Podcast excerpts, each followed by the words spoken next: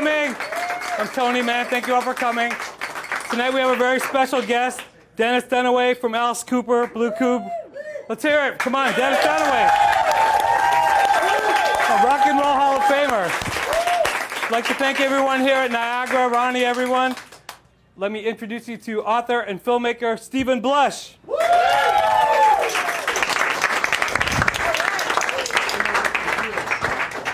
Let's hear it from my man, your man, Tony Man. What you're about to see is part of a series. Once a month, we sit down with some of the great minds of rock culture. I know the backstories and the questions to ask, which is why we call this the art of the interview. So thank you for coming. Tonight's guest needs relatively little introduction. Rock and Roll Hall of Famer, the creative force behind Alice Cooper, and so much more. Ladies and gentlemen, give it up for the ace of the base, Dennis Dunaway.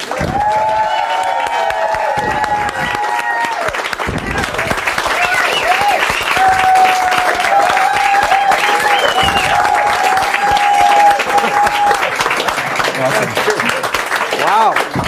Thank you, thank you. Well, look at all these smiling faces. I must owe them money and they think they're going to collect. So thank you everyone for coming. Thank you so much. Great to have you here, Dennis. Um, we're just going to go talk a little history on you. Let's kind of start with your introduction to music and rock and roll. Like uh, I guess we're leading into high school and the start of the band. Uh, in high school in 1963, I went to see D- Duane, Duane Eddy and the Rebels, who I didn't know were going to be there because it was actually a double feature the, uh, movie of Peter Pan, Walt Disney, and Hercules, Unchained, Steve Reeves. and I wanted to see the guy, you know, smash down the pillars and, and everything. And so between movies, I didn't have money to go down and buy some more popcorn, and uh, these guys come out and set up equipment, and they do three or four songs, and you know, dar dar, yee ha, did it did, and I'm like, that's what I want to do. So that was that was actually the moment when I decided that I was going to become a musician. I talked to my new friend at high school, Alice, who uh, Vince Furnier at the time. Uh, I was 16 and he was 15. I told him we got to start a band, and we decided that we would start a band, but we would incorporate artistic ideas into it because we became friends in art class. So we liked Salvador Dali and uh, pop art from New York City and all kinds of different things. And we thought, okay, we're gonna make a band that's artistic. So Yeah, talk about that. It's like the early days of the band. High school, I guess, it was a place called the VIP Club. Was that right? The place in Phoenix. Right, yes. So kind of talk because because it is performance. You're you're kind of doing a performance for every song, and a lot of the uh, early ideas like the spiders and all that are kind of come to a fore there, right? So so kind of talk talk Well, about what- that what's going on there. That was also, you know, incorporating artistic ideas, and some of them were very goofy, but but it also had to do with this club uh, had an owner that was kind of like Dick Clark. He wanted to know what keep keep up with the teens and know what this week's flavor is, and so so a band would come in and be the big house band for a couple of weeks, and then all of a sudden he'd get a new new band. And so when he hired us, then we decided, you know what, we don't want to be replaced. We're going to keep changing so fast that two weeks from now, we are going to be the new band. And that's what we did. We started coming up with uh, some gimmick every weekend. We would play Friday and Saturday night, two or three sets.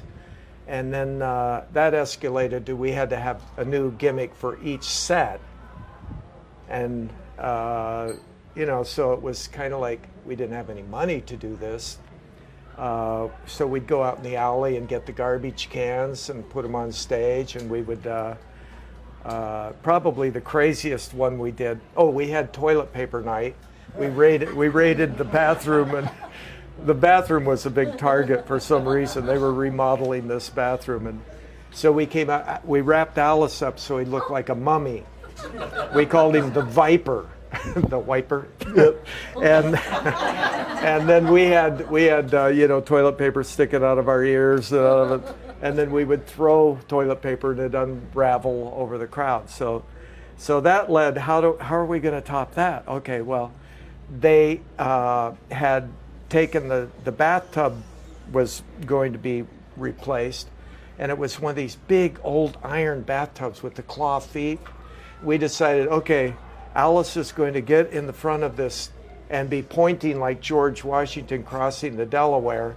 And the rest of us are going to heave ho this through the crowd out to the stage. And then Alice was going to get out. We'd do a show, and then he'd get back in. We'd heave ho it back. And of course, we got back to the back room and collapsed, you know, mm-hmm. like, whose idea was that?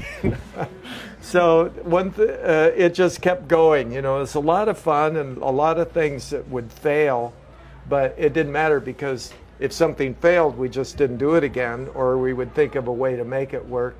And then the things that worked, we'd just keep doing them for a while. But the concept was that we wanted people to say, wow, you should see what this band did. And then when they bring their friend, we do something completely different. Mm-hmm. You know, it's kind of a cool story with you guys, too, because you really are like high school friends, you know, and you kind of come of age together. Like there's a story of you guys in the Grand Canyon and like all this kind of stuff. But kind of talk about that because that's a really cool part of the story to me is that like here's a bunch of high school friends that really do make it to the top at one point, you know. So it's it's it's it's you know it's kind of a cool story, I think. Well, we had a great uh, track coach who was also uh, our English teacher and also uh, ran the journalism class, which uh, which actually I signed up for journalism, which for some reason was considered an all girl class, like home economics at the time. So I signed up for this class, and all of the guys on the cross country team, Alice and I by then had, had gone out for cross country and track and uh, they're all like, "Oh, Dunaway, what a sissy! You're in the journalism class." And, like, and then it dawned on them, "Wait a minute, he's in the class with all the babes." You know. so, and anyway, so the uh, and and Alice and I had a real Ferris Bueller thing going, except we were a team. And this school, when I started, was the second year in its existence, so a lot of the rules weren't etched into stone yet.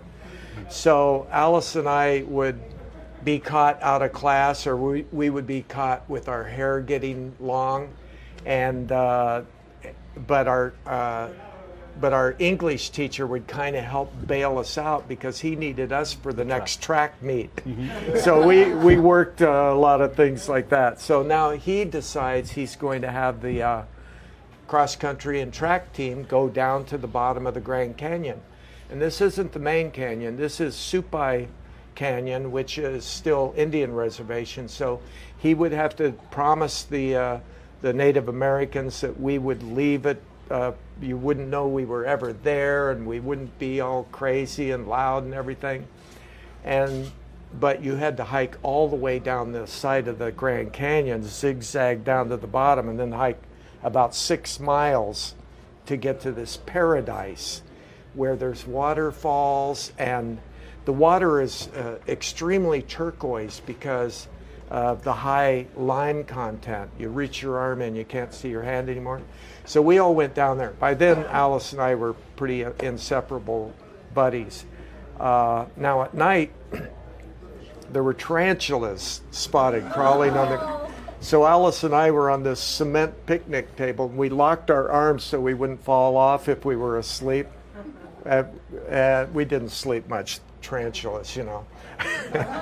so, so uh, a lot of things like that. I mean, this uh, third guy who was on the track team who became our drummer, uh, he, uh, we decided that, okay, we're going to have this thing that uh, Coach Smith had uh, set up where we were going to have a bonfire and then he would tell scary tales and he was really good at it.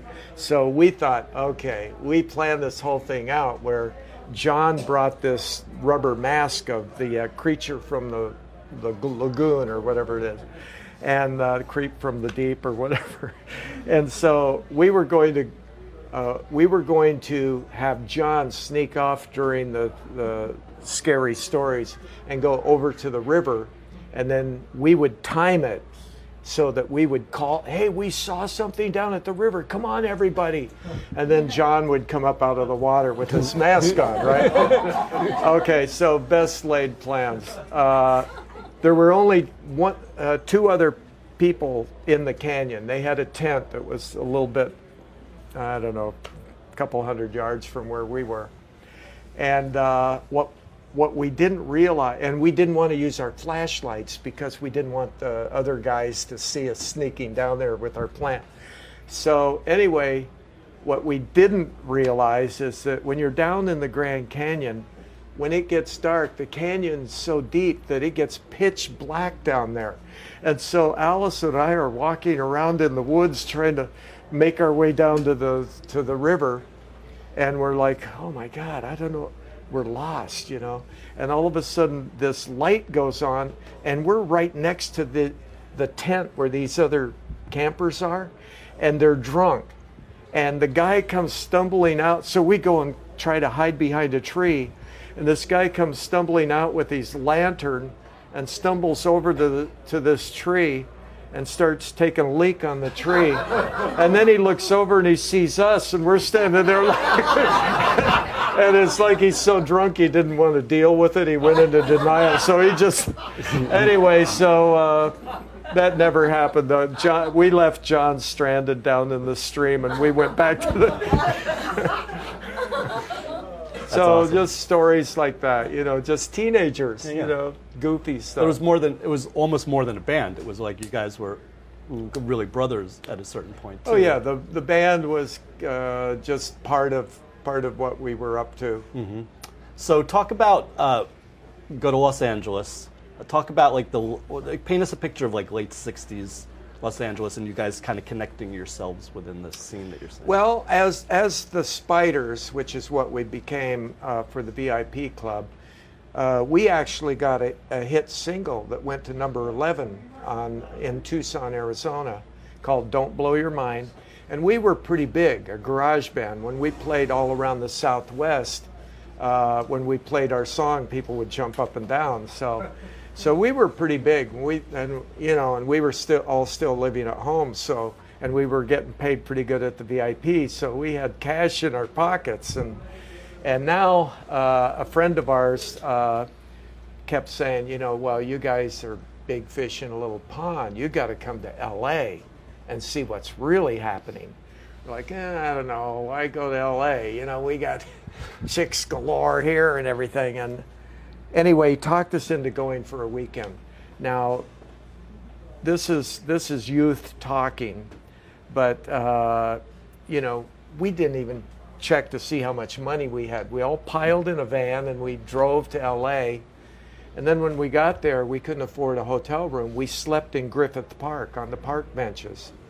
And then in the morning, uh, we're like, oh, we're hungry. We still don't have any money. So we started just wandering around the park together. And then we see this guy. It's early in the morning now, like break of dawn. This guy's got this uh, uh, sandwich truck, fresh daily sandwiches, but he's tossing all of the previous day's food into the garbage bin. And we show up and we push skinny little Alice up front, you know, because he looks the most pathetic. And we go and we, we're looking at the guy, you know, with big eyes, and and the guy keeps tossing stuff, and then he goes, ah, take it. And like a bunch of locusts, we moved in on the truck. So, you know, uh, but Saturday night, we are we're all dressed crazy and everything, and we're walking down Sunset Boulevard, and everything's happening. I mean, the Byrds are over here, the doors are over there, and Buffalo Springfield and everything. And, you know, and uh, the, the gals weren't too bad either because, you know, we had never even heard the word silicone, but, but, this, but this was like, oh man, we got to move here. The, the same thing that thousands of bands had said because the you, it was very hard to get a gig in LA because there were so many bands trying to get gigs, and and if there was a club uh, it it was common for Jimi Hendrix to just walk in with his guitar and plug in and jam for the rest of the night. So, uh, and also the way we looked. We by then we had decided that we were going to start writing our own music. We didn't want to be a garage band anymore because that had been done. We wanted to do something that had never been done before and apply these artistic ideas. So our music got very avant garde, the way we dressed got very avant garde. And uh, a lot of people made fun of us because we dressed crazy on the street in broad daylight, too. But uh, yeah, talk about that a little bit. I mean, you're into Dada. You're, you're I friendship with Salvador Dali. Um, what you're doing is very radical. It's a little transvestitism. There's like you have a singer named Alice, which is at that time was, you know, is it a boy or a girl? Kind, you know, people were worried about those kind of things. So it's really like it's art applied to rock and roll, and you're one of the first bands kind of doing that in retrospect. Right. Well, I mean, it sounds like we had a lot of integrity that we were just going to do artistic things, but we also would do anything to get attention. You right. know, so naming the singer Alice and yeah. and dressing crazy uh, that had something to do with it too. And you know, the androgynous thing. It was very difficult to talk our guitar player Michael into doing that. But then when he saw that the girls liked it, then all of a sudden, you know, he we won him over pretty fast. Uh, so you know, things were kind of heading that way anyway. We thought, you know, our influences were the British invasion, but but we were also watching all these other things, you know, Liberace and Little Richard and all that kind of stuff. So the uh, uh, the inspiration to uh, become more flamboyant in our uh, the way we dressed uh, you know, even the Beatles wearing those satin outfits on the back of Sergeant Pepper. You know, that was something very different for the time. So all of those things kind of, whatever we liked though, we wanted to outdo it. You know, we wanted, we saw somebody with long hair, ours is going to be longer. You know, so right. that had a lot to do with it. And, uh, uh, you know, even though a lot of the bands made fun of us, we were kind of like the joke of, of LA because of how, our crazy music. But we worked more than most bands. We were the house band at the Cheetah Club out on the pier next to Pacific Ocean Park, where the Aragon Ballroom is, uh, where uh, Lawrence Welk made the ballroom famous by his radio broadcast, and that made him famous. So now they gave it a makeover. It the grand old ballroom was looked old, and we wanted something for the kids, you know. So they put these gigantic sheets of uh, uh, aluminum, shiny aluminum, stainless steel, maybe, and and these curtains would be this giant oval, and then they had this outrageous light show that looked like a gigantic arms of an octopus reaching out with all of these different colored lights and everything, strobe lights and everything, very psychedelic. But that's where we became the house band. So we opened for the Doors. Uh, we opened for almost every band that came through town. Mm-hmm. So, um, talk about like uh, Los Angeles kind of takes a turn like very fast while you're there. By 69, 70, you've got Manson and all this kind of bad. It's no longer like the peace and love of of uh, the summer of love in Los Angeles. So, uh, and I felt like Alice Cooper kind of like represented that in many ways too. It changed everything yeah. overnight. Uh, Charles Manson, all of a sudden, it went from, you know, blowing bubbles and and in a love-in where everything's groovy to you know all of a sudden now you've got the Doors singing "This Is the End" and you've got uh, this darkness fell over the whole scene. Uh, and uh, the Doors were the perfect soundtrack for that in LA because uh, uh, you heard the Doors all the time there, uh, and and their music broke away from what everybody else was doing at the time, mm-hmm. and it really reflected the darkness of that whole change of attitude. you know, and as far as we were concerned, you know, uh, uh, there were there were two different types of people when we first landed in LA. There were the the hippies who wore, you know, fringe leather jackets and patchouli oil and headbands and everything. Then you had the freaks who were more colorful and more uh, uh, more uh, avant-garde in their music. And of course, Frank Zappa was kind of the the leader of the freaks. But mm-hmm. there was also Vito's dancers. This guy Vito had a class, uh, an art class, where all these uh, people that would migrate to LA, runaways, a lot of them, uh, he would give these big classes, and then he would he would have them be a dance troupe.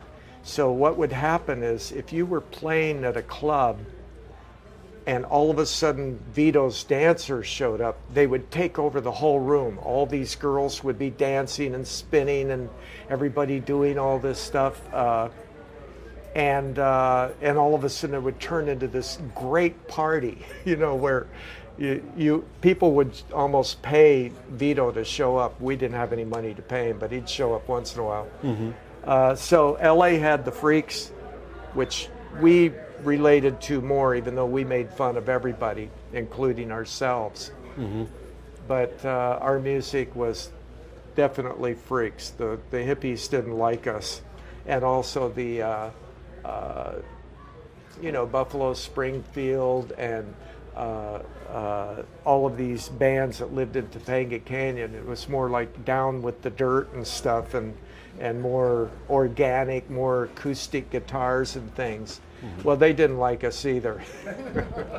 you know, you br- bring up Frank Zappa. and That's kind of like a. It was really good for you guys. Like in other words, like you, it got you known. This association with him, but I guess business-wise, it wasn't so great. And um, but kind of. Uh, it seemed to me like you were like almost like I met him once, and it almost seemed like he people were for his entertainment. Like so, like you were he had like a menagerie of weirdos that he was kind of surrounded himself with. So it would be like you were almost like a male version of the GTOs, maybe, or something like that. Did you ever kind of feel like? Did you you get what oh, I'm saying? definitely. The whole uh, uh, the whole mothers of invention uh, following was as colorful as we were. Mm-hmm. Uh, but uh, uh, you know, we really barged our way into his record deal. He didn't have enough money to hire to to sign us. His manager was throwing his hat down. You know, you can't afford the bands you're already paying yeah. to record. You can't afford these guys. You know, so, but we heard that he had a, a new record label, and we were determined that we were going to get on it. Mm-hmm. And uh, we, we did know the GTOs. Uh, Alice was going out with Miss Christine, which was uh, kind of a uh, kind of a hand-holding sort of relationship for the most part. Uh, but we would go, we would walk all the way from Topanga Canyon to Laurel Canyon and up to the log cabin that Frank Zappa owned. GTOs lived down in the basement and we would go over and beg Miss Christine to get Frank to come and hear us because we knew he would love us and sign us to his label. She, he, she talked him into it three times, and then he couldn't show up, and then he couldn't show up, and the third time he even showed up, but he had to leave before we played. So now she made the mistake of telling Alice that uh, Frank's going to be home tomorrow. We're like, we're coming over. She, no, no, no. Frank doesn't like people to come over. We're like, tell, uh, we, we're coming over. Just tell us what time. She's, she's like, okay, let's just say seven o'clock, and I'll call you if it's not okay. And by the time we walked back to, to Topanga Canyon, Alice had already turned it into 7 a.m. And we stayed up all night boiling our strings because we couldn't afford to buy new ones. You know, boiling them kind of helps and then planning our set list and then planning what we were going to say to Frank and everything. And we showed up bright and early in the morning and banging on Zappa's cabin door. And finally, uh, Miss Christine comes to the door and she opens the door and she goes into shock because we're already hauling equipment into the, the driveway. And we barred and she ran down the hallway to block a certain door so that's where we went. And we set up our yeah we set up our equipment amps drums full drum kit out right outside the door where frank and gail were asleep. And, yeah. Uh, uh, and I remember we were playing so loud that the picture on the wall was going crooked. so finally, the door opens. Frank's hand, all we see is Frank's hand come out, motioning for us to stop. You know, and we so we stop. It dwindles to a stop, and then he sticks his head out and says, "Let me have some coffee, and then I'll listen." And so uh, Miss Christine scrambling to the the, the kitchen and she points, you know, set up the card table there, get the chair, get it. So Frank sat down with a big mug of black coffee and we played, I think we played three songs, but he may have cut us off sooner than that. But mm-hmm. he stopped us and he said, you know, you guys do stuff that, that I can't get the mothers of invention to do. And I'm thinking, really? I don't know if I believe that, but I'm glad he likes us and he said, uh, "I, you know, I'm I'm only going to be in town for three days, and uh, if you guys want a record deal, uh, uh I need to talk to your manager." You know, and we're like, "Manager? What's that?" you know, we're like, "Oh my God, we have we have three days to get a manager." He said. If you can't, and I'm the only one in the band that remembers it this way because the others remember that he was practically begging us to, to sign with his manager. Yeah. But no, he said, if you can't find a manager, I guess Herbie Cohen can do it, but I'd rather have him, you know, focus on my career, not yours. So, and anyway, so my wife is here, Cindy, who uh, she she had come to L.A. because uh, her brother Neil Smith, the drummer of the band, had given her a call when she was in Dallas, and Neil had just quit his really cool band that had moved to San Francisco. And he's telling her, Well, you're doing it, following all your dreams, and here I am just a loser, you know, where you got nothing going. And said, He said, I'm not going to hear you talk like that. I'm coming to LA. She came to LA and she got a job at this place, Inside Outside Boutique, which was, uh, I think, Santa Monica, wasn't it, San? Santa Monica. And she worked there with her girlfriend Linda, who they're still best friends after all these years. But they would make groovy clothes, you know, and it was a clothing shop. And these two New York guys would come in there, frequent it once in a while. And uh, it was Joe Greenberg and Shep Gordon. We called him Joey at the time, but but he came in. I mean, they came in, and Cindy said, uh, you guys look like managers. Uh, do you, are you managers? And they're, they're like, yeah, we're managers. uh, more recent years, uh, Joe Greenberg said if they would have said, "Are you guys roofers?" we would have said, "Yeah." two two blonde babes. Yeah. And so uh, so anyway, uh, Cindy's like, "Oh, who do you manage?" And and Joe said, uh, "The Left Banke." And Cindy's like, oh, okay. So anyway, the next day, they showed up in their old Cadillac and and Cindy brought them up to Topanga Canyon and we met we played some of the music for them and I don't think we won them over with our music at all. they they're like, "Oh, what's this?" You know, we're playing BB on Mars and stuff like that. And uh, anyway, but when we told them that Frank Zappa was ready to sign us. All we needed is some managers, then then they were in. So they, they agreed at least to come and hear us play at this uh, show that was a Lenny Bruce Christmas show. It was a benefit. Yeah, really. And this was at the Cheetah Ballroom, but it was during the day. So out on the beach, they had another stage, and bands like Iron Butterfly were playing out there, and and we were going to play in the in the uh, ballroom and uh, and so Frank Zappa was there in the back of the room, and these two new potential managers were back there. And uh, this was not unusual for us, but what happened is we, when we started playing, when people saw how we looked and heard our name, Alice Cooper, and saw that there were all, were all guys, and we started playing, basically people would only stay long enough to, to spit out some insults, and then they'd line up for the exits. And we and the GTOs were in front of the stage screaming because they always supported us, but pretty much we emptied this room, that big room that was full of people fast. And we thought, you know, it emptied so fast. I, at one point, I looked behind me thinking, is there a fire or something? and uh, anyway, so uh, we thought, oh my God, we blew it. Okay, there goes everything, you know. And, and Zappa left. But I did see that he was laugh, he was smiling and laughing when he walked out. Mm-hmm. So I thought, okay, well that's kind of good, I guess. Uh, but the managers were thinking, oh, well, this is this is going to be over. But uh, Shep Gordon was saying, the power, the power to be able to empty a room that fast. we just have to harness that power, you know. We're like, oh, okay, we're, we're game for that, you know. Um, you mentioned before uh, the Doors, obviously the connection with you guys. Kind of talk a little bit more about that, and also, you know, I guess Desperado is that about him? Is that song Desperado? Well, okay. And uh, I was just going to say because it's also like he had the leather pants, and then Alice started have kind of almost had that had that same look, and, and it just uh, seemed like it was a very a, close association. We had a lot of influences. I mean, the Yardbirds were influenced. The Beatles always were. The Stones, the Who.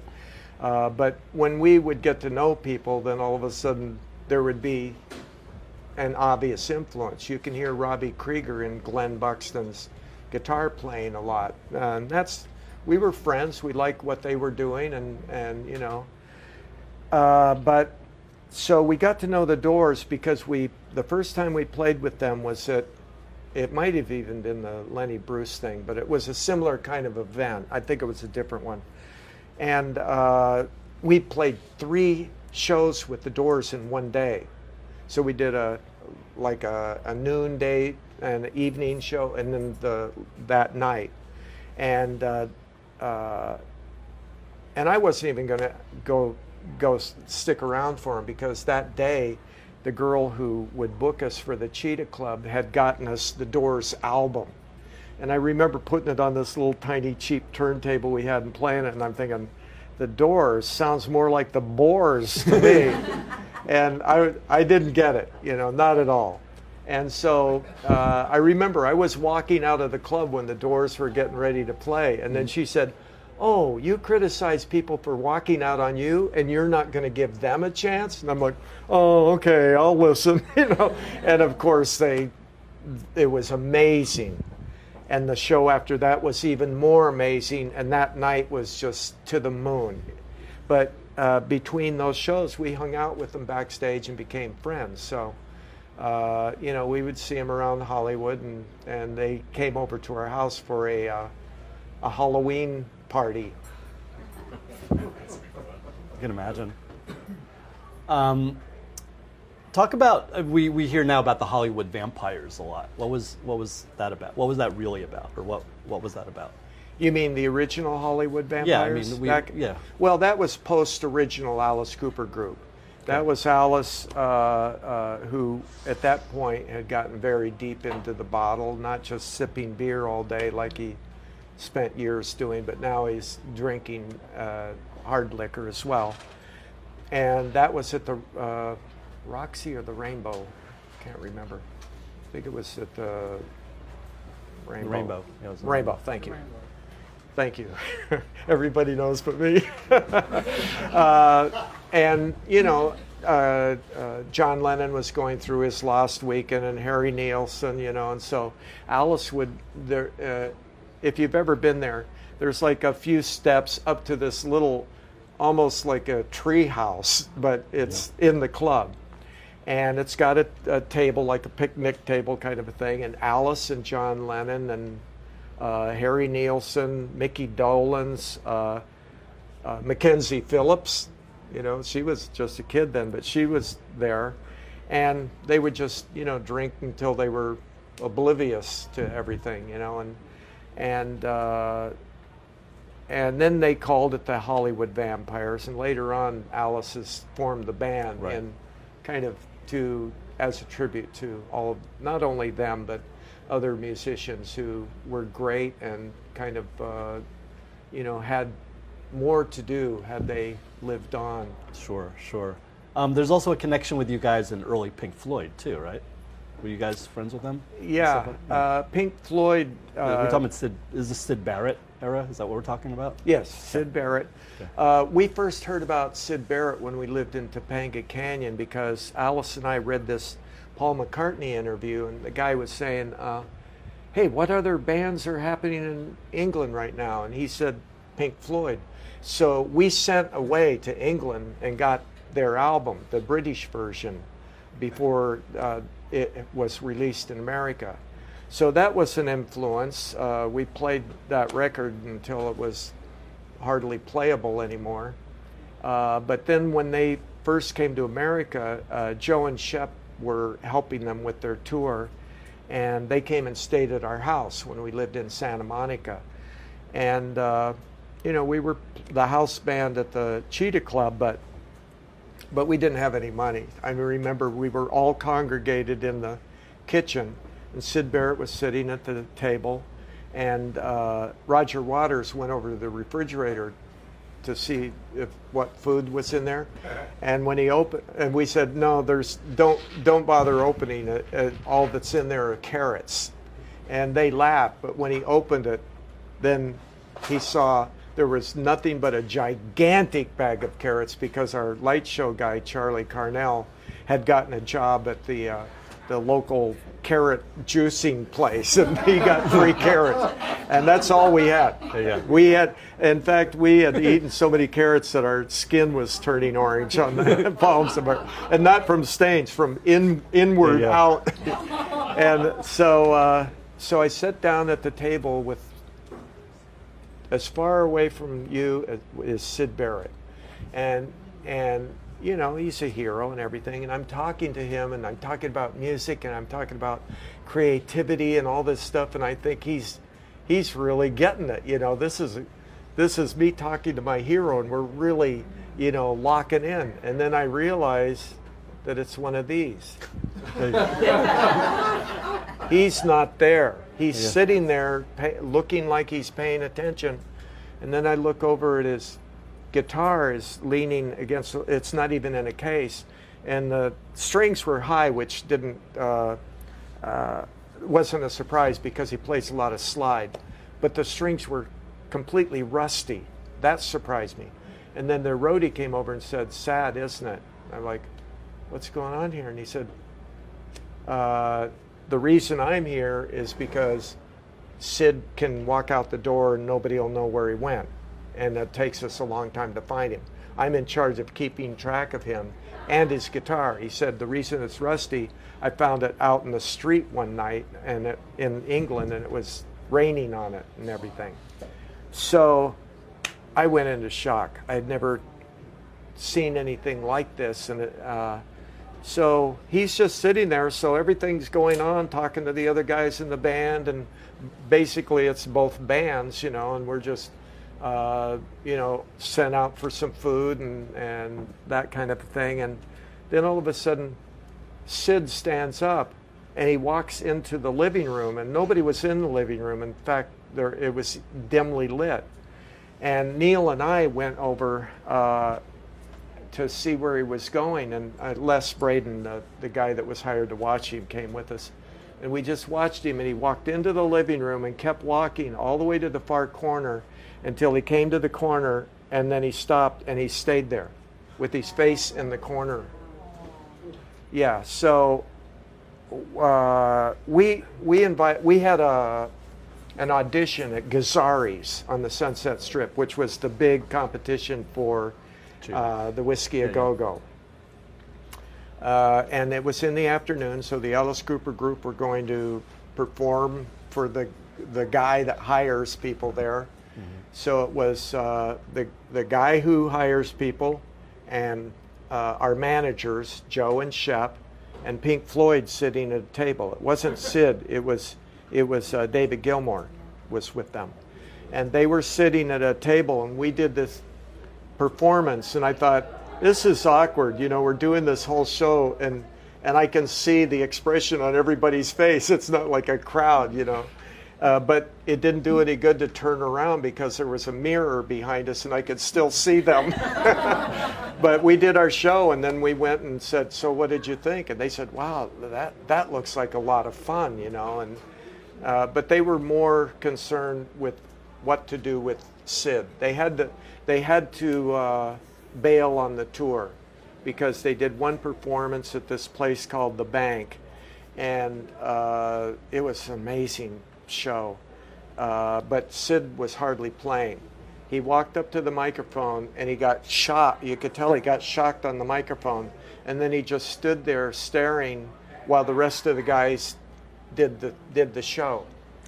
And uh, so so that was the Pink Floyd story. We we were just shattered, you know, and very disappointed. Uh, it took us a while to accept David Gilmour because because it didn't have that erratic, uh, psychedelic uh, Sure. urgency. Sure, sure. You know, uh, we of course, like everybody else in the world, became big Pink Floyd fans with David Gilmour's playing and everything. Um, so talk about you know uh, the rise of the band. I guess Warner Brothers, right? Is that where you, you were with? Yeah. Um, so just you know all the tell us that story, kind of like leading up to Schools Out, which is kind of like I guess the pinnacle. you mean from the time we got signed? Yeah, correct. Like you know, talk Yeah. about the records and the tours. Okay. And, yeah, yeah, Well, the the we had we had done uh, "Pretties for You" and "Easy Action," which barely made it on the charts. Otherwise, we would have been goners. Just the fact 110 on the charts. Now, okay, we'll let you record another album. You know, and that one barely made it, but we also had these other things going. We had toured with the Mothers, and we threw a chicken at the audience up in Toronto. So we had a reputation. But the one thing we didn't have is a, a hit single. So uh, driving around in the station wagon with our electric chair strapped to the top and all that, you know. Uh, it was great back then in the Midwest where we got most of our gigs at the time. Uh, you know, if you were as soon as you started getting anywhere near Ohio and that part of the country, you find yourself every song that came on the radio, you'd turn it up a little bit until pretty soon you go, we better turn this down or we're going to blow the speaker, you know. But the songs, the, the singles that jumped out of the dashboard, we were listening for who who can we get to produce us so we can get a, a hit single, and it was the Guess Who those Guess Who, These Eyes, uh, American Woman, those songs just would really uh, hit you in the face. So we said, okay, we need to get that guy, Jack Richardson, to be to produce us. So uh, Jack Richardson overnight became harassed by by our management because he couldn't go anywhere. If he went to Chicago to record, there would be messages at the hotel, messages at the recording studio, and we were driving him nuts, really. And finally, he's, he had this kid that, that hung around the studio, had never produced anything, Bob Ezrin. Said, do me a favor, go listen to these guys, and then we can tell them we listened and we pass and maybe end this nightmare, you know. so uh, Bob Ezrin came to New York City, and we hadn't. New York City was the last town to kind of accept us for what we were doing. You know, we would have a hit number one across the country, and then they might play it, and they might not. So it was like that. But we played at Max's Kansas City, and there was hardly anybody there. Andy Warhol had taken his paintings home. You could still see the shadows of where the paint, you know, and there was no dressing room. The dressing room was full of case, cases of empty bottles of beer. And uh, so we're, we're on the staircase, and it's the only time the Alice Cooper group ever talked about let's not play.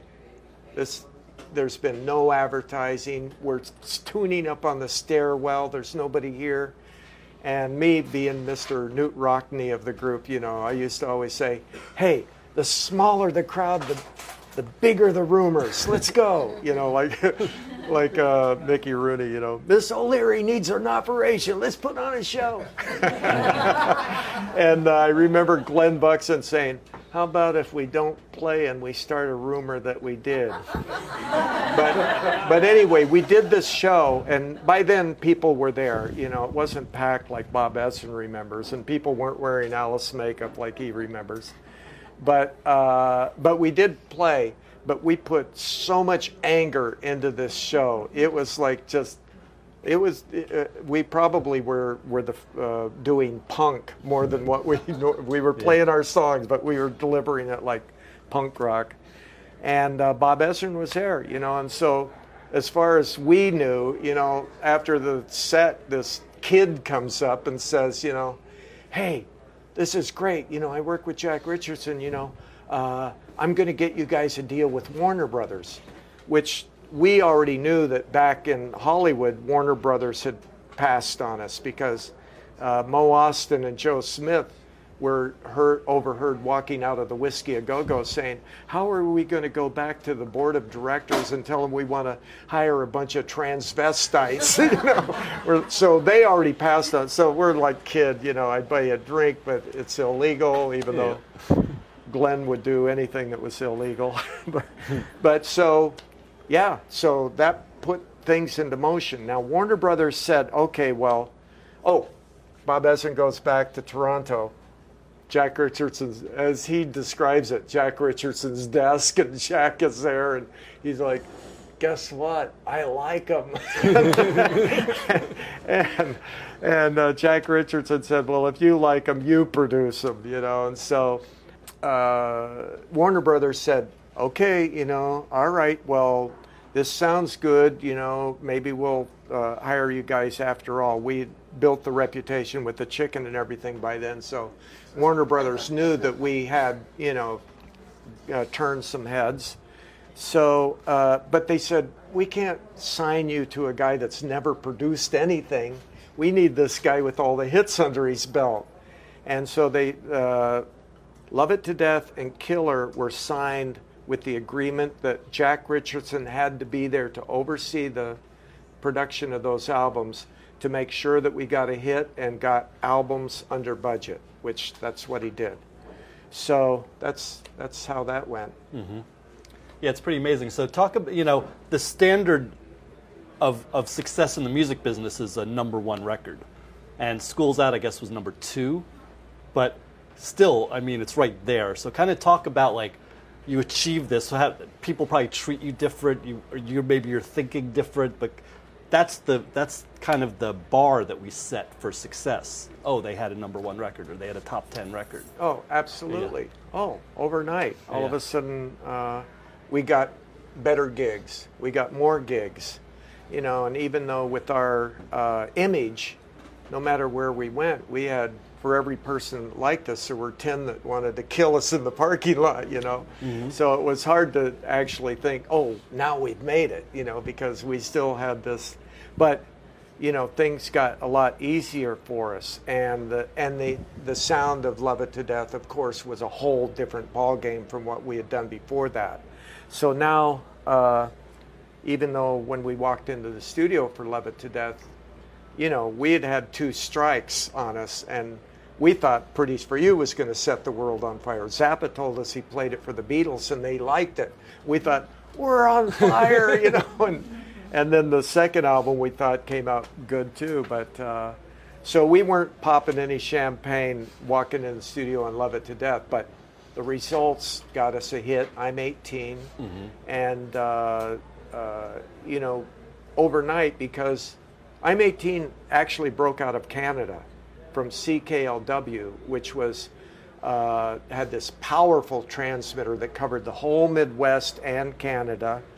And uh, it was uh, the DJ that played it was uh, Rosalie Trombley. They called her the girl with the golden ear because she could find hits. And back then, a hit could break regionally and then expand from there and become a national hit. Well, that's what I'm 18 did. Uh, she started playing it like crazy.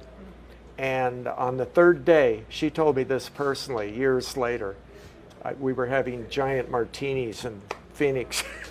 and she told me, and I asked her, I, I had never met her before. I said, Wow, how, what made you think 18 was a hit? She said, The lyrics. She said, As soon as I heard the, the opening verse, I knew that was a hit that was going to connect with that age group, who were the record buying age group. Mm-hmm. But so she started playing it, and on the third day, she said, all the other DJs came into her and said, "You can't play this band. They they kill chickens, you know, and stuff like." that. and she said the timing was perfect because every phone was ringing with request for "I'm 18." And I said, Rosalie, that was us. she, she said, No, no, you guys could not. She, she said it was the most requested song in the history of CKLW. And they moved it into a heavy rotation it was every fifth song at one point. So it would be us, the Stones, Hendrix, Beatles, or whatever, us again. And, and it'd be like that. And it became a, a, you know, of course, I wasn't one to uh, bathe in, you know, success. I was, I was, uh, hard to believe now, but I was a very quiet, introverted artist that was an uh, observer. And all I did is think about what are we going to do next? What's the next song? What's the next stage thing? You know, so it was, uh, I was probably the last to actually realize that we had finally made it. Mm-hmm. Um, talk about being kind of like a creative driving force, but not being the front man. Yeah, well, that was fine with me. I was the Wizard of Oz, the man behind the curtain, you know. Yeah, yeah. uh, yeah, that was fine with me. Uh, uh, I couldn't remember lyrics. I couldn't be the front man. I, I, still can't even remember lyrics to my own songs. Mm-hmm. Uh, yeah, that was all perfectly fine with me. The whole band was like that, though. By then, I mean, you're thinking about it's hard to put it in perspective with all the things that have happened since then. You know, it actually was pretty shocking back then what we did. But we had to do it uh, with the censors breathe, breathing down our necks. Otherwise, nobody would hear it. So we had to keep going up to the line and then sticking our toe across and then pushing the limit farther and then sticking our toe across and trying to make things. So, okay, we're going to do a song called Dead Babies. But it's going to be about parental neglect, you see. so we could outrage, but then, oh no, it's it's actually a socially social comment. It's uh, you guys seemed also to be able to uh, get publicity, not like mainstream publicity, like newspapers, as opposed to like that goes back to the Ferris Bueller days. Alice and I on the journalism. So when we started our band, the Earwigs, the, from Cesspool, England, by the way. we uh, we and we wore the wigs. Get it? Yeah, yeah. So uh, and it's a bug. It's not a beetle. It's an earwig. Uh, so uh, and our and our drummer was named Kinko instead of Ringo. So uh, so because we worked on the school newspaper we would figure out all these ways to get our track team in a story about us and stories about us. And and Alice was the master exaggerator and we didn't have any scruples that way even though we were supposed to be writing the truth and learning to be true journalists you know. Eh, mm-hmm. the earwigs did this the earwigs did that and next thing you know uh, uh, we're showing up everywhere. So that started early on because we saw the Stones. Okay, you could be, uh, any band could be in a, uh, a music paper in any town, you know, Village Voice or the whatever, you know, each town had their own. Uh, but if you wanted to get into the main newspapers, you had to do something like the Stones. They, the Stones got headlines across the country. Well, maybe not headlines, but they got publicity in regular newspapers across the country because they they took a leak on a building. You know, and we're thinking, oh, that's like jump the shark. You know, we got to do stuff that is going to be new, newsworthy outside of the right. the Oh, music. music. So, so you know, early on, and of course, uh, uh, Joe Greenberg and Shep Gordon jumped right on board with that because uh, Shep Gordon's hero was the Colonel Tom Parker, you know, who made chickens dance Yeah. because he had them on a hot plate, you know, and so. So yeah, so this was all very, and and you know our management was just as uh, uh, creative as we were. None of us knew what we were doing when we met. You know, mm-hmm. we knew what we wanted to do. We had no idea how to do it, and we didn't really want to listen to anybody's advice because if we follow rules, we're going to be like somebody else.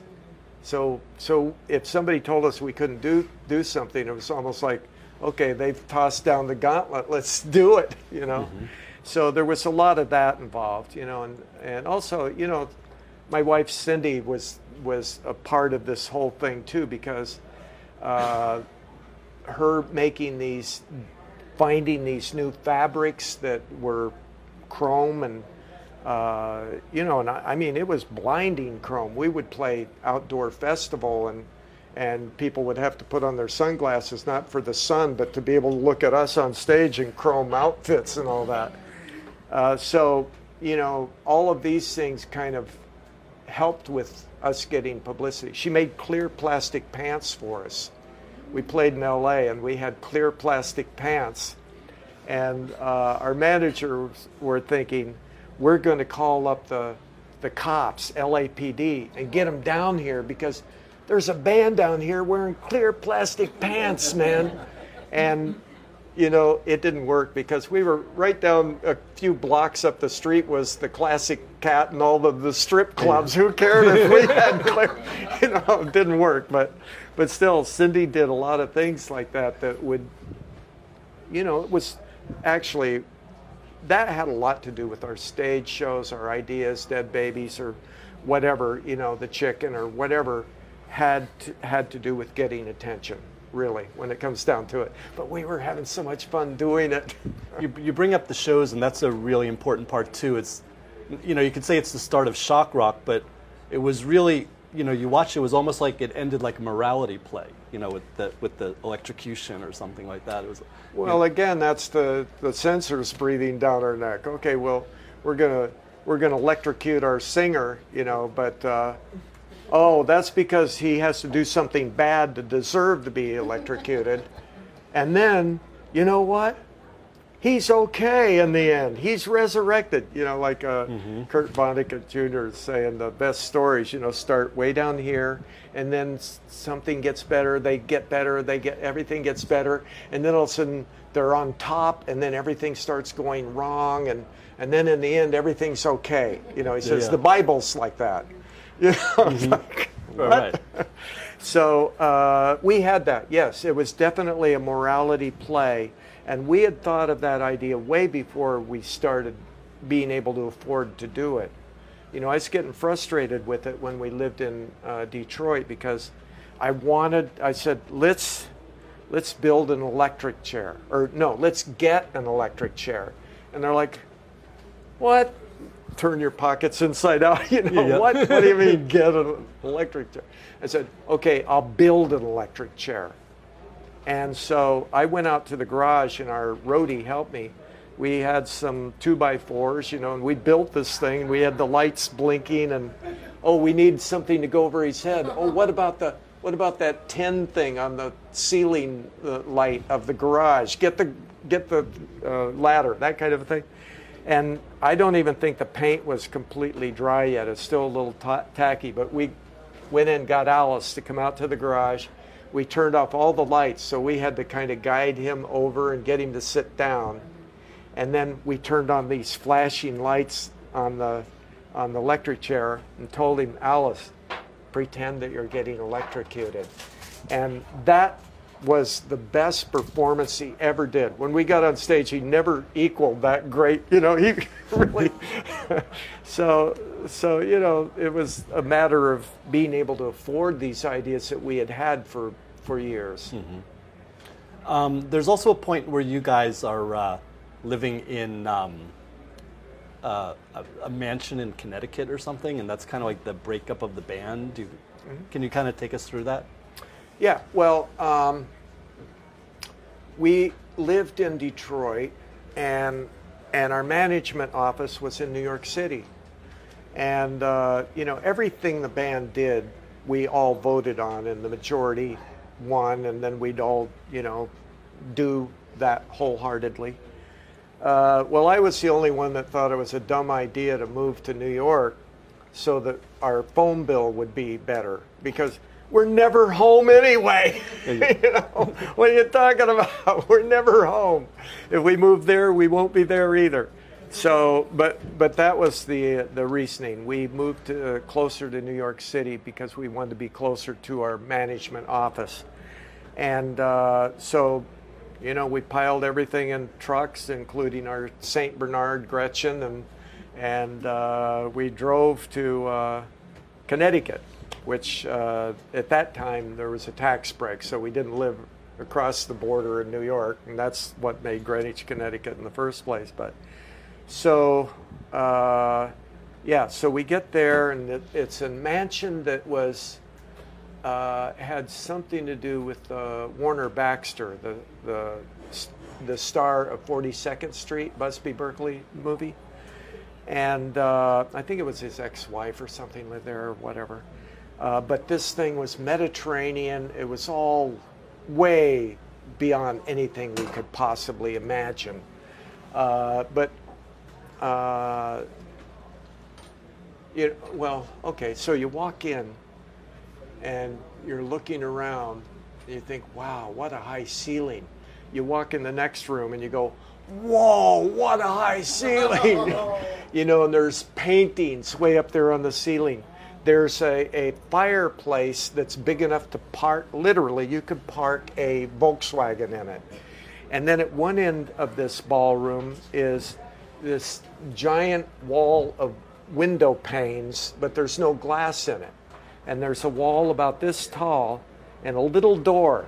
And we're looking in there and there's a bunch of folding chairs and we're and we're like, what what is this? I don't get it. And then this guy just uh, I'm not just uh, Federico Gillespie, the owner, the owner of the place, comes bopping in with his all dressed really nice and very, you know, uh, bachelor, you know, uh, likable, I guess. And he's got his Chinese cook with him because he said he, his Chinese cook is always with him because Chinese food is not good after it gets cold. So, do you guys want Chinese? We're like, well, I don't know. We're wondering about, said, oh, the room. The room. The reason it doesn't have any glass is because the orchestra goes in there and they all sit down so they can't see the guest, you know, like mafia stuff. And the music comes up through the windows. And so the people can hear the orchestra without, without worrying about somebody seeing things going on that they don't want.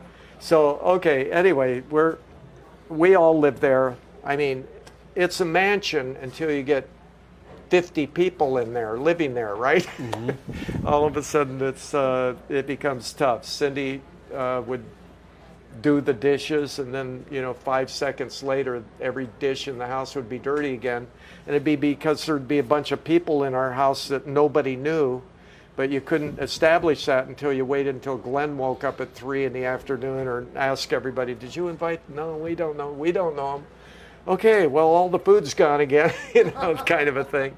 So yeah, it's a mansion. Yeah. But it was uh, full of people. But we had our uh, rehearsal room in this beautiful room, and all these amplifiers we would bring in, and you know, and we had some powerful lamps then. Uh, more than this old mansion was wired to handle because uh, Cindy woke up one night and the fuse box was red hot. Things were melting in there. Uh, but we we wrote uh, the Billion Dollar Babies album there. Uh, we wrote most of Schools Out there, and even though we recorded Schools Out in New York City at the record plant, uh, Billion Dollar Baby. So we first come to uh, to New York City Now all of a sudden, do do do do do, school's out. You know, hey, we're kids, we're out of school now, and all of a sudden, here these guys from the middle of the desert in Arizona think we're West Side Story, right? Yeah. so that's the fantasy. That so so that our environment influenced us. You know, Pretties for You was glitzy because we lived in Hollywood. You know, so uh, Love It to Death got that edge. You know, Motor City. Uh, but uh, so now we're living in this mansion. So now we're the billion dollar babies. So all of these things had a lot to do with uh, our writing and our whole concept and our uh, what we wore on stage. So Cindy made these uh, white satin outfits for the Billion Dollar Babies album. You know, and all of a sudden now we're not these scruffy, tough Detroit street guys anymore. mm-hmm. So the mansion had a lot to do with that. Uh, and then the, the, band break, actually, the band breaks up at this point. Is Alice leave well, at one point? Is, is, that how I understand that? Well, uh, you know, with success comes excessive behavior. You know, all of a sudden, uh, everybody in the entire world wants to buy you a drink. You know, and and uh, Glen was the one that was the abuser who uh, suddenly he he couldn't function on a uh, reliable schedule. You know, th- we would get up at 10 o'clock and start rehearsing, and, and Glen would show up at 3 and basically want us to show him what we had done so that he could join in mm-hmm. and stuff like that. Uh, he would play great one night, and the next night he would be too drunk, but also Alice would be too drunk to, to sing to remember the lyrics. He'd crawl around the stage, but with the Alice Cooper character, that was endearing to the character. It worked for him. But meanwhile, the hammer's coming down on Glen while Alice is doing, getting away with the same thing. So there were frictions like that. There and uh, and because when we went in the studio, Bob Ezrin had learned well from Jack Richardson not to waste a minute when you're on the studio clock. And, you know, so Glen would come in and he'd nail a guitar break. He might come in the next day and you'd spend an hour until some somebody had to go in and tell him that he had to pack it in because he wasn't going to be able to get what we needed. So, uh, and Bob Ezrin didn't want to have anything to do with that. He'd rather just bring somebody else in and, and get it done rather than wait for a good day for Glen. And so those kind of uh, things built up. Glen, Glen's personality was uh, always against authority of any kind. No rules. Don't tell me any rules. I'm not going to give you a birthday card on your birthday because that's what they say I should do.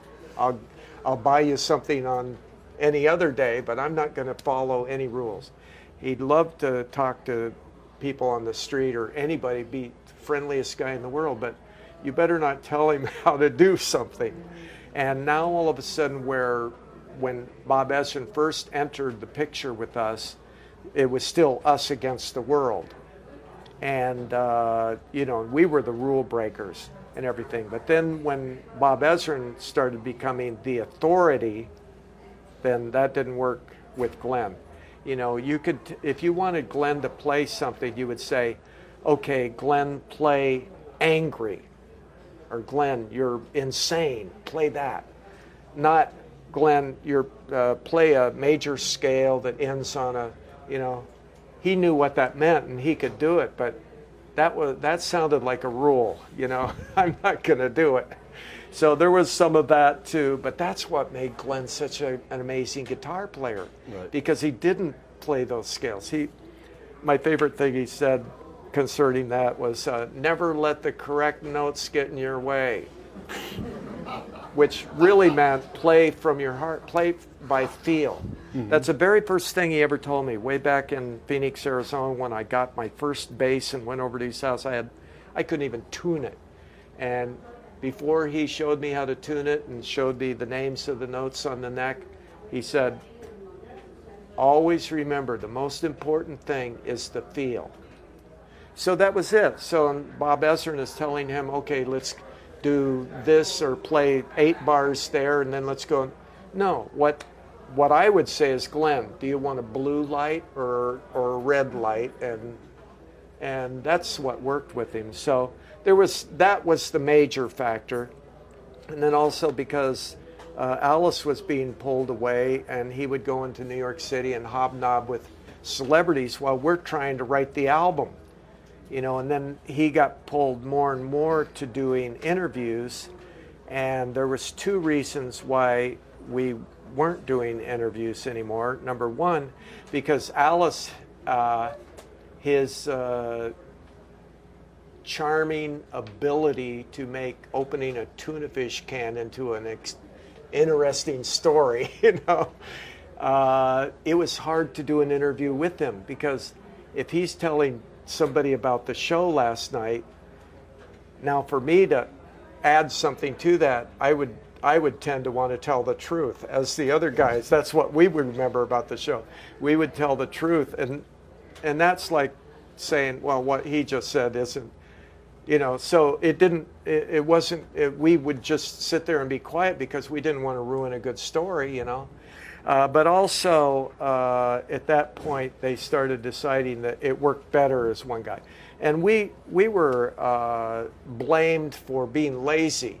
Alice is getting up early and doing all the interviews while you guys what do you mean we're we're we're writing the album while he's doing that we're the ones that are doing the work so there was stuff like that where there was definitely difference of opinion uh, it was easier to control one person than it was to control the five of us because the five of us were opinionated and we would just make decisions together and then we would go in that direction if we made a decision together and then somebody was pulling us in another direction, there was friction over that. It was our creative baby. You know, when, when Ezrin first stepped into the picture, he was bringing out the best of what we wanted to do. And then it started turning into more of a Phil Spector thing where, where he would bring in somebody else to do this and somebody else to do that and uh, all of a sudden, wait a minute, I like Glen's guitar break on that. Why are we? Why do we have somebody else? You know, they're bringing in uh, Dick Wagner and, and Steve Hunter. They're amazing guitar players, but I liked what Glen played on it. Why are you? Why are you replacing that? That's mm-hmm. an amazing guitar. And you know, I think uh, the Muscle of Love album suffered because of that uh, it didn't have Glen. So Alice goes solo and he's like on the Hollywood squares and celebrity golf and like so what's going on in your head? What, what are you where are you guys at? I mean i know you made the billion dollar uh, babies record but talk about like i mean that must have just been weird right? Well you've done your homework. You're asking you're pushing yeah. my buttons with these questions. You know uh, at one point be, uh, or right around the time just before Love It to Death became big, uh, I had talked the band into not saying a word to the audience ever. We would, and the stage would go pitch black, and then on the last note of the song, and then on the first note of the next song, it, the lights would come on again and we wouldn't say, "Hey, how you doing, Toledo?" because every other band did that, and it worked. We we had this uh, intense uh, thing that that really boosted the curiosity because people were coming to our shows. What's with you know these guys? What's with the guy with the girl's name? What's with it? Well, we wouldn't give them the answers in the form of, "Oh, hey, yeah, I hope you like this song too. You know, so uh, it was working really well, and we weren't doing as many interviews either. Uh, but then, with popularity and wanting to to let the world know that we exist, all of a sudden that started going, uh, breaking our image. And I thought the sailor suits broke our, shattered our image. I was against that. We're not sailors. We're we're this band that dresses crazy. We're not that. You know, so I was the one that really was kind of probably the spearhead of the one that was being disturbed by things like this. And as far as I'm concerned, Hollywood Squares was the end. That was the dirt on the grave for me for, for our mystique. No, I'm sure. Um, we have to start wrapping up just because we're because of time, and I appreciate everyone for for for uh, your time here. Um, They're all the looking at their watches. yeah. the relationship with with Alice is strange because you know like you know you do the Rock and Roll Hall of Fame thing and then he kind of goes off and does his thing and I guess he doesn't want to be associated he wants to be solo or whatever but then again you know he he is he is a good guy in some ways in that he's like been married to the same woman and he's like been sober and kind of kept his path so I don't know I guess what do you think of Alice at this point? I guess is really the Oh, question. Oh, we're still best friends. We've, you know, the the group. Uh, we're always best friends. Even during the worst of times, there was lots of humor, and uh, you know, Alice and I are still best friends. We just always have been. Uh, no, he went he went off the deep end, in the and then Yeah. he's still alive. That's more the story. And Cindy and I feel that uh, if the original band had been together, it wouldn't have gotten that drastic. But that's easier to say than it is to do, you know, with uh, somebody that has an addiction. Uh, but, uh, you know, Alice bounced back.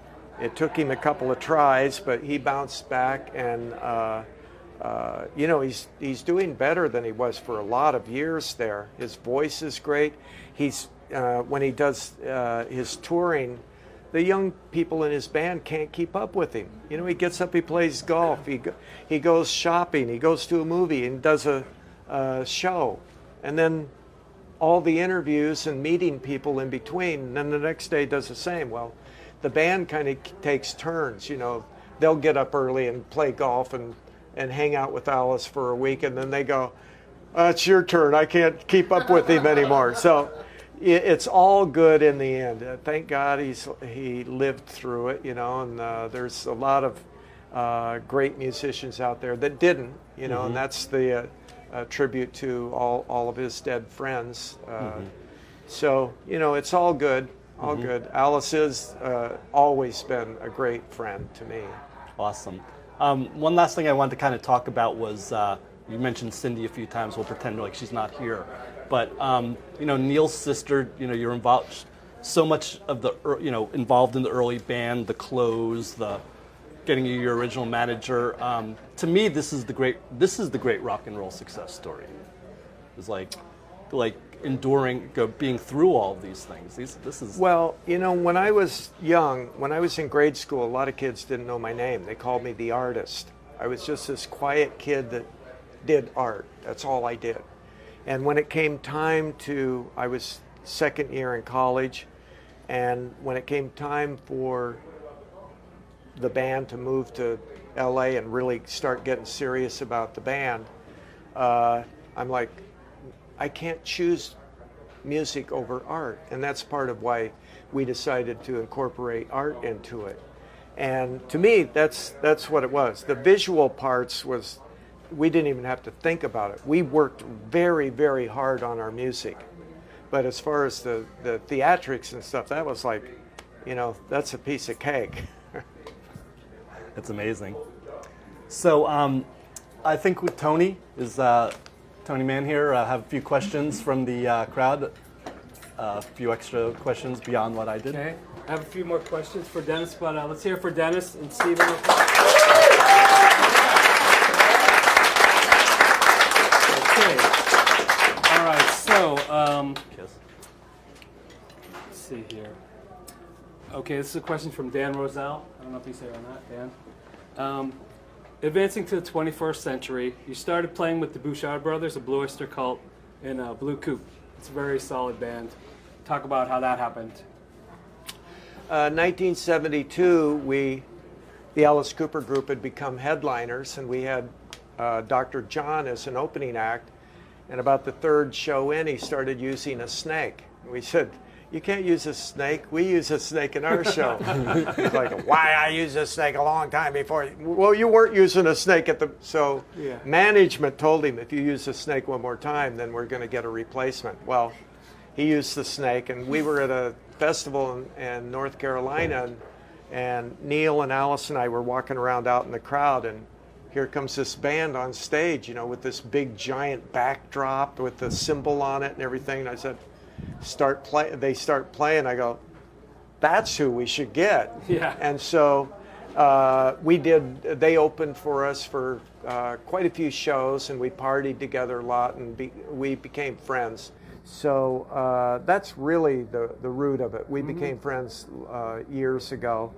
And then uh, over the years, every once in a while, we'd get together and jam, or I'd play on his demo at home, at his home studio, and vice versa. Or we'd get together at parties and jam. And finally, uh, during the not the very last weekend of CBGB's, but the weekend before that, or maybe the weekend before that, but right toward the end there, a lot of musicians were playing at CBGB's. And at one point of this one night when I was there, it just happened to be me and Joe and Albert on stage. And this guy in the audience said, I want to hire you guy. I want to hire your band. We're like, what band? You know, and so, so we did this gig that was three hours we played with no rehearsal or anything.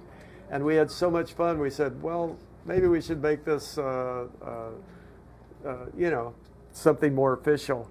And we were thinking of what name. And jokingly, I said Blue Oyster Cooper, you know, and then we decided to shorten it out. Okay, very good. Um, this is from uh, Rodney Klein. I know he's not. He was in Los Angeles. Um, did you ever have a show, like somewhere, not at the beginning of your career, but when you guys were famous, where you didn't get paid? Chicago. Okay, what happened? Well, the boys started flashing their guns. and we're like, okay. Wow, just Yeah. out of there. They were showing us their guns. And uh, not only did we have to play, because back then we would not set foot on stage until we got our money in our hand. We would be tuned up and Chuck Berry. a lot of time, yeah, a lot of times uh, they wouldn't allow us to go on stage until the crowd started getting out of hand, and then finally they'd pay us and we'd play. But we would hardly ever start right when we were supposed to because of that. But in Chicago, they started flashing the guns, and we're like, we're playing. Not, not only that, but John, John followed us, and I'm thinking, now, is he going to wait for our show and then go on knowing he might not get paid, or is he getting paid and we're not? I don't know. Wow. Okay. That's pretty It scary. was a lot of in the early days. We chased down a lot of promoters. Okay. Yeah, I'm sure. Uh, this is from uh, Brian Machutin. He's not here. Um, are you related to Faye Dunaway? not that I know of. Uh, I will say though, I will say though, she does have a lot of the Yeah. women in our our family Get the features. have the uh, cheekbones. Yeah. yeah, the cheekbones are very down. And she's from Texas. There's a lot of Dunaways in Texas. Right. Okay. Um, from Howie Pyro, who is also not here. Uh, who is your favorite bass player? Oh my God. I love so many bass players. It's unbelievable. I'll say Stanley Clarke. Really? Stanley Clarke. Okay. Um, all right. Uh, from Joseph Russo, not here. Um, did anyone in the band practice black magic? No. no. Are you sure? I'm sure. Okay. He said. He said to say, "Are you sure?" If you said. Oh, Uh, and this is from Randy Gregg. Uh, do you prefer? This is a bass geek question. Uh, flat wound or round wound strings? well, I used uh, flat wound strings on most of the Alice Cooper albums up until the very first song I used round wounds was School's Out. And the second song was Blue Turk. And I use uh, round wounds a lot predominantly these days, but uh, I'm, I've been sort of going a little bit back to the flat wounds. It depends on the song. I mean, like, flat wounds are easier to do these slides. Like, I, I wrote the bass part for Billion Dollar Babies on flat wounds specifically because of the slides, especially that very ending where I'm going rear, rear, rear, rear, rear, rear, rear, rear. Well, put some new Rotosounds on, and you're smelling burning flesh on that because they're like a rat tail file. I do it with round wounds, but they're it, I'm much happier with flat wounds when I'm playing that part. All right, excellent. Let's hear That's a it? big, Okay. big thank you for Dennis Dunaway. Thank you, Dennis.